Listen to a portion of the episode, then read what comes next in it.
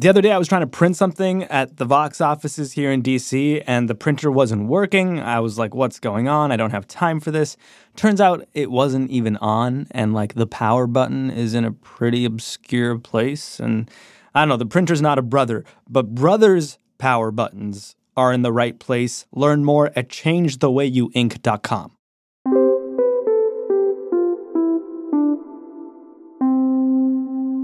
So, Dan, the first time I heard about CBD, it was with a friend. We were going to a movie, and he was like, hey, you want to smoke some CBD? And I was like, what's CBD? And he was like, it's like marijuana without the THC. My mom sent it to me.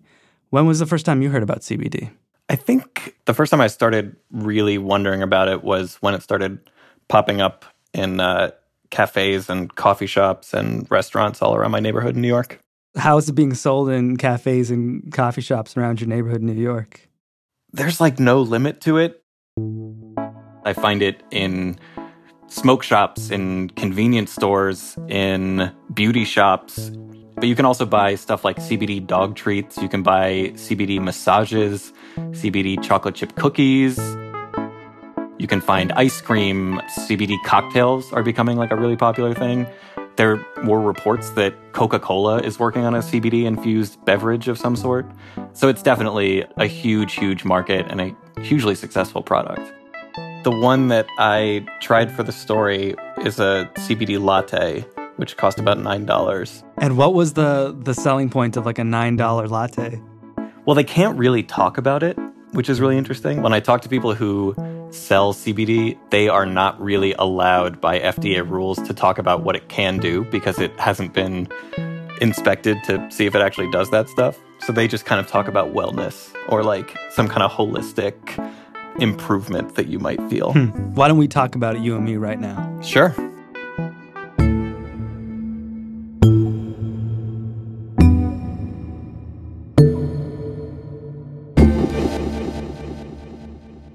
First, let's clarify what CBD is. It gets confused with marijuana, but it's not. So CBD is short for cannabidiol. It's a cannabinoid, which is a chemical compound in the cannabis plant. There's over 100. We're not exactly sure how many. The two most important ones, economically at least, are THC, which is the psychoactive ingredient in marijuana, and CBD, which is found in marijuana, but also in industrial hemp, which has no THC in it. Dan Nosowitz wrote about CBD for the goods at Vox, and I asked him to help me figure out how it got to be everywhere, from dog treats to lattes to massages. And it turns out it's super complicated. What I've always been told about CBD is that it gives you this kind of body high without any of that complicated psychoactive head stuff, kind of like the endorphin rush you get after a long run or a good workout. And even that turns out only half right. It's not psychoactive at all. So there would be no high of any sort, no body high, nothing. You wouldn't feel anything. So to be clear here, CBD is not meant to get you high. That's correct, yeah. At all. Yeah. But it is meant to provide you some sort of relief. Theoretically, the uses of it are, at least the ones that are known, are anti-anxiety and anti-inflammatory. Those are the most important ones. But it also does seem to have some really beneficial effects for certain medical conditions. It was actually approved by the FDA for a drug called Epidiolex, which is an epilepsy treatment. And there's a lot of research going on for CBD to treat schizophrenia. And people who are doing this kind of work are really excited about it because it doesn't seem to have very many side effects. And most of the treatments that you would get for something like schizophrenia have really, really nasty side effects. So researchers are definitely excited about it. It's kind of an interesting, promising new thing.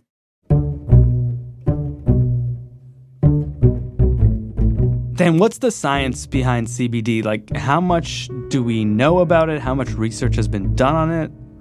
Research is really, really limited, mostly because its use of any cannabis plant was illegal and really, really hard to work with for, a long period of time. So the research is way behind the kind of popularity of it. There's also the fact that we don't really know what else it does. Like, the way that it operates in the brain is, like, not well understood. We don't know which kind of neural pathways it's triggering. Although the stuff that you're buying, like, there's very, very, very little chance that it's doing anything. Man, I don't know how much to reveal here, but I definitely got high when I smoked on my buddy's mom's vape pen that had CBD in it. Well, the thing about that is that that's totally possible. So the FDA has been really terrible about testing stuff, but they did test, like, 8 products or something like that in 2016 and found that a bunch of them had really high levels of THC in them, meaning that you would have gotten high if you had used those products. Some of them they found had 0 CBD content in them. And these are things that are supposed to be 100% CBD, nothing else. So they might have just contained like hemp seed oil, like you'd use in a salad dressing. And there's basically no oversight. Pretty much nobody is checking this stuff. And the sources of it, the purity of it, what's actually in there, nobody really knows because it's so poorly regulated. Mm-hmm. So there's like a distinct possibility that whatever you used had THC in it. The other possibility is the placebo effect, which is incredibly strong. I'm like a little hesitant to talk about the placebo effect because people tend to think like I'm being a dickhead and just being like, you know, like, oh, whatever you think you're taking, like, well, here are the facts, like, actually, man. But the placebo effect from scientific studies is incredibly strong. It can do some pretty amazing things. Especially it's notable for stuff in the mind, reducing anxiety, that kind of thing, reducing depression. So that's also a possibility.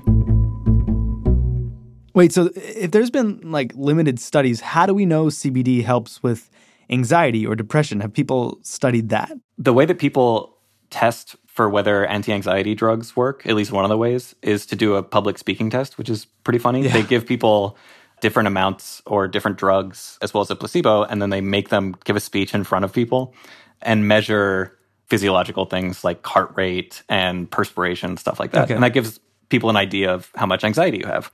If you vote for me, all of your wildest dreams will come true. Thank you.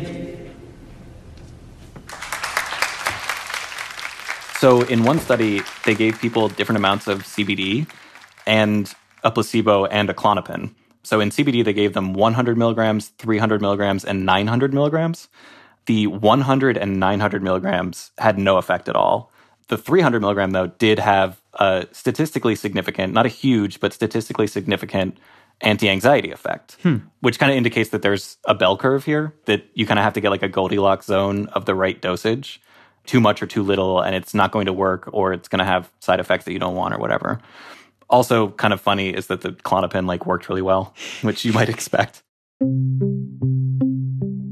It's kind of crazy to think that so much of CBD, which is becoming so popular, is like TBD. It's a really interesting and promising field of study, and a lot of people are investing a lot of money in studying it. I think that the possibilities for treating schizophrenia and epilepsy are pretty amazing. The researchers that I talk to are like super psyched about it. They think it's really, really interesting. I think recreationally, if you're talking about like a CBD gummy or a CBD vape or CBD oil in your coffee, like I said, it's very, very unlikely that that is having any effect. Cookies, gummy bears, candies, honey sticks. Parents are getting them for their kids before school so the kids aren't having anxiety at school. What does it mean for the country right now that there's very little research into this product that's being sold at bakeries, at coffee shops, at massage parlors, that's just everywhere? So I think it's a huge problem, but not necessarily an avoidable problem. The issue with the research that needs to be done is really expensive and takes a long time. Like, studies are going to take 10, 15, 40 years until we really have an idea of how this stuff works and what it does. But it can't be illegal while you're doing that testing, because you can't do the testing. So what you end up with is what we're in now, which is this chaos period where it's legal and available, and researchers are like racing to figure out what this does before like anything bad happens. But we just don't know anything. Like, we don't know how much people should be taking or how people should be taking it, because bioavailability, that I think is sort of an issue. Bioavailability? Bioavailability is basically how much of a substance your body absorbs and uses. So the bioavailability of CBD is really tricky because it's fat soluble. And the way the body breaks down fat is that if you ingest a fat that's an oil or in food or some other way like that, your body is going to just store most of that in your fat cells. And it's going to be completely inert there. Your body's not going to make use of any of the CBD. Like, you might as well have just drank olive oil. So how much of that actually makes it like into your bloodstream and then to your brain is really, really important, because it's going to vary a lot. Like, if you drink something versus if you inhale a vapor versus if you inhale smoke versus subdural, which is under the tongue, which a lot of people are very into, versus like a tincture that you rub on your skin. Like, dosage should vary wildly for all that stuff because it's going to have totally different bioavailabilities. So like, you should not be vaping the same amount that you're drinking. But exactly how much is totally not known, which is partly why the dosage is such a problem. And until we get these sort of standards, we're just a nation of guinea pigs? Yeah, pretty much. The science of CBD remains something of a confusing mess, but the legality of it is a totally different mess. And in that fight, CBD has a very, very unlikely ally. Now, on another matter, as I mentioned a moment ago, one key piece of our unfinished business is the Farm Bill. Last night, I used my very own hemp pen to sign the conference report, clearing the way for the House and Senate to pass legislation and send it to the president's desk. I'm proud that the bill includes my provision to legalize the production of industrial hemp. It's a victory for farmers and consumers throughout our country. Fighting for Kentucky hemp has been a long struggle. Senate Majority Leader Mitch McConnell, industrial hemp, and the future of CBD. Next on Today Explained.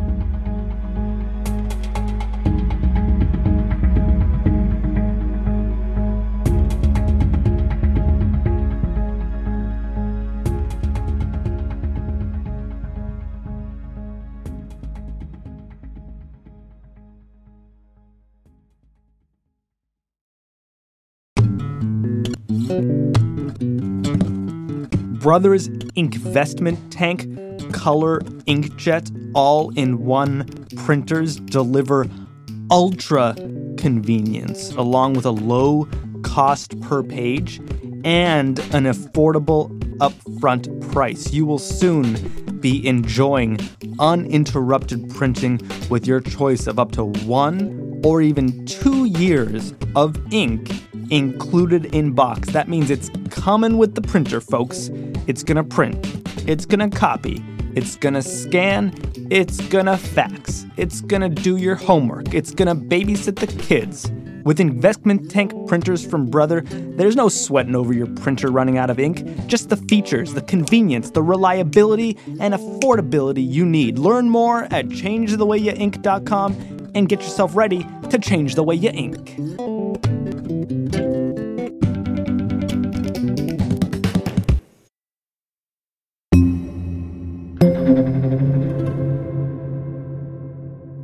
Dan, why is CBD having such a moment right now? Is there an origin story to how it became so popular? Kind of, yeah. So it kind of exists at the confluence of a couple different things. I think the biggest one being simply that it's legal now, or that nobody cares. It's sort of both of those. So it was widely available pretty much, well, in every state. You could buy it online. You could buy it in drugstores. You could buy it from, you know, restaurants that are selling CBD added stuff. It's more legal now, kind of, thanks to the 2018 Farm Bill, which was finally signed into law in late December of 2018. Right. So, like, Mitch McConnell legalized CBD? So this is crazy, but Mitch McConnell is, like, a huge proponent of CBD and hemp and stuff. Like, he's, like, the premier fighter for hemp in Congress, period. Last night, I used my very own hemp pen to sign the conference report. This gets more and more complicated and interesting. How did Mitch McConnell become aligned with, like, who are we kidding? Like, potheads around the country. Yeah, it's bizarre. So Mitch McConnell represents Kentucky, which is a particularly good place to grow industrial hemp and marijuana. But he had this like advisor when he was running years ago that convinced him that industrial hemp could be like a huge boon for Kentucky agriculture. Mm-hmm. And he just became convinced that this was like a really important thing for his home state. My state was once the national leader in the growing and production of industrial hemp. But then for decades, a federal ban halted that progress and shut American farmers out of the hemp field. And he's campaigned on it. He's really been at the forefront of pushing it through. It's crazy. A lot of the people who are really excited about industrial hemp being legal have nothing else in common with Mitch McConnell ideologically. But yeah, he's helped on this. And the connection between hemp and CBD is that you can find CBD in hemp, right? Yes. So there aren't proper ways to talk about this, basically. But when I talk about it, I talk about marijuana as being the types of cannabis plants that have THC in them, and industrial hemp as being the ones that have a very low or no level of THC in them. Both of those plants have CBD, but it's a lot cheaper and it's more widely legal to grow industrial hemp. So if you're growing for CBD, most of the time it's going to be coming from industrial hemp. Okay, so you've got all of this stuff happening recently. The Farm Bill, a couple of states are even backpedaling. They're limiting what you can put CBD into. But this isn't terribly new, right? The story I told you about my friend's mom and her CBD pen that she sent him, that happened in 2017. The most important thing is that CBD has been widely available for a long time. But it's really only since states started legalizing marijuana, like recreational marijuana, that CBD kind of took off. And my theory about that is because people in other states wanted to kind of get in now that they see people in California or Colorado or wherever else enjoying recreational marijuana, and they can't get that legally, but they can get CBD legally. There's also the kind of wellness trend and the self-care trend, and CBD theoretically kind of fits into that, being anti-anxiety, anti-inflammatory, and a general kind of trend for supplements lately. So how big is this CBD business getting? It's huge. It's already probably over $1 billion a year in the US. Some people expect that it's going to be like a $20 billion business in 5 years or 10 years or whatever it is. And who's making all this stuff? Is it pharmaceutical companies? Is it people who are growing hemp legally in Kentucky? What's the deal? It varies, really. Like, there are kind of pharma companies that are doing it. A lot of CBD comes from China, and that's kind of bigger companies doing it. It's not that hard to make, really. Do you know how it's made? It's dissolved in ethanol. What's the it, like the plant? Yeah, like raw plant product is dissolved in ethanol, and then it's used in a rotary evaporator, which kind of separates stuff. And then it's run through like a centrifuge, I think, which you eventually end up with what's called a CBD isolate, which is like a white powder. And that powder is fat-soluble. So that's why when you see stuff, it's usually in oil. It's because it has to be. Just like THC, if you remember from like making weed brownies or whatever, you always had to put the weed into like butter or oil or something. I've never made weed brownies, Dan. Of course not. It was kind of a general you. Could be anyone. Oh, okay. Got it. That's generally how it's made. You come out with this isolate. This story, like you've told us about CBD, has so many surprises. Billion-dollar industry, Mitch McConnell. It's not actually supposed to get you high, but sometimes it does because it's really not regulated. What surprised you most reporting this story for the goods? I don't think I understood quite the level of scam that is involved in this. The fact that there's no oversight whatsoever, that the departments of the U.S. government that should be involved in regulating this stuff, like, can't even agree on what it is or whether it's legal, that stuff can be sold that says it's 100% CBD that might be 0% CBD or might be 80% THC. That's crazy. That should not happen. And at the very least, we should be ensuring that a product contains what it says it contains. And did you catch any heat for saying all that? Yeah, people got mad at me after I wrote this study. I got a lot of people being like, you know, I had a lot of anxiety and I take CBD and now the anxiety's gone. And like, that's great. I'm glad they found something that works for them. It's pretty unlikely that it's pure CBD doing this stuff. Like, there could be placebo effect, could be other stuff, could be who knows. But yeah, it's a pretty sensitive topic for a lot of people. Anything that deals with mental health is kind of a sensitive topic. But I think it's important to understand what we're taking, how much of it we're taking, in what forms we're taking it, and kind of get that all sorted before we take this drug that's pretty poorly understood. So just to do like a little summation here, you've got this booming sort of health wellness craze around CBD. No one really knows what it is or how much we should be taking. And we know it's not supposed to get you high, but sometimes it does because there's THC in it. And Mitch McConnell's involved in the sort of boom because he legalized industrial hemp through this Farm Bill that passed in December. Yeah. And the federal government at the same time is not doing a hell of a lot of research on it. Really, I think where the government is falling down is in regulation, just in terms of basic false advertising. Like, you shouldn't be allowed to say anything about cancer with CBD. Like, and you shouldn't be allowed to sell it without someone having looked at it to ensure that it includes what you say it does. And they're selling it to dogs, too? Is that true? Yeah, there's a lot of pet stuff out there, which is fucked up.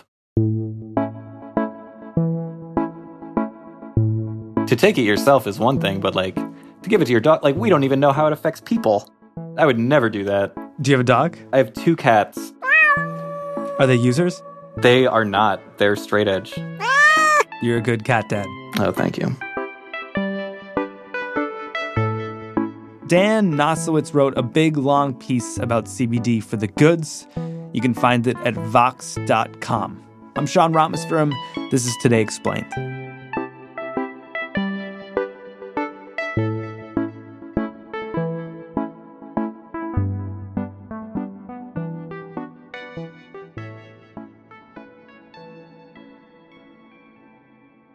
You know, I feel rude for not asking, but how was that latte you had? Not great. I mean, it cost like $9, and I mean, it tasted like a latte with a little bit of that sort of oregano flavor you get from cannabis stuff. I only bought one. You know, I haven't gone back for seconds. Thanks to Brother for supporting the program today. Brother makes printers that, like, you know, when you're having a house party, a family gathering, people are going to go, whoa. What's that printer? And you're going to be, that's the Brother. That's the Inkvestment Tank printer. Learn more about the Brother Inkvestment Tank printer at ChangeTheWayYouInk.com.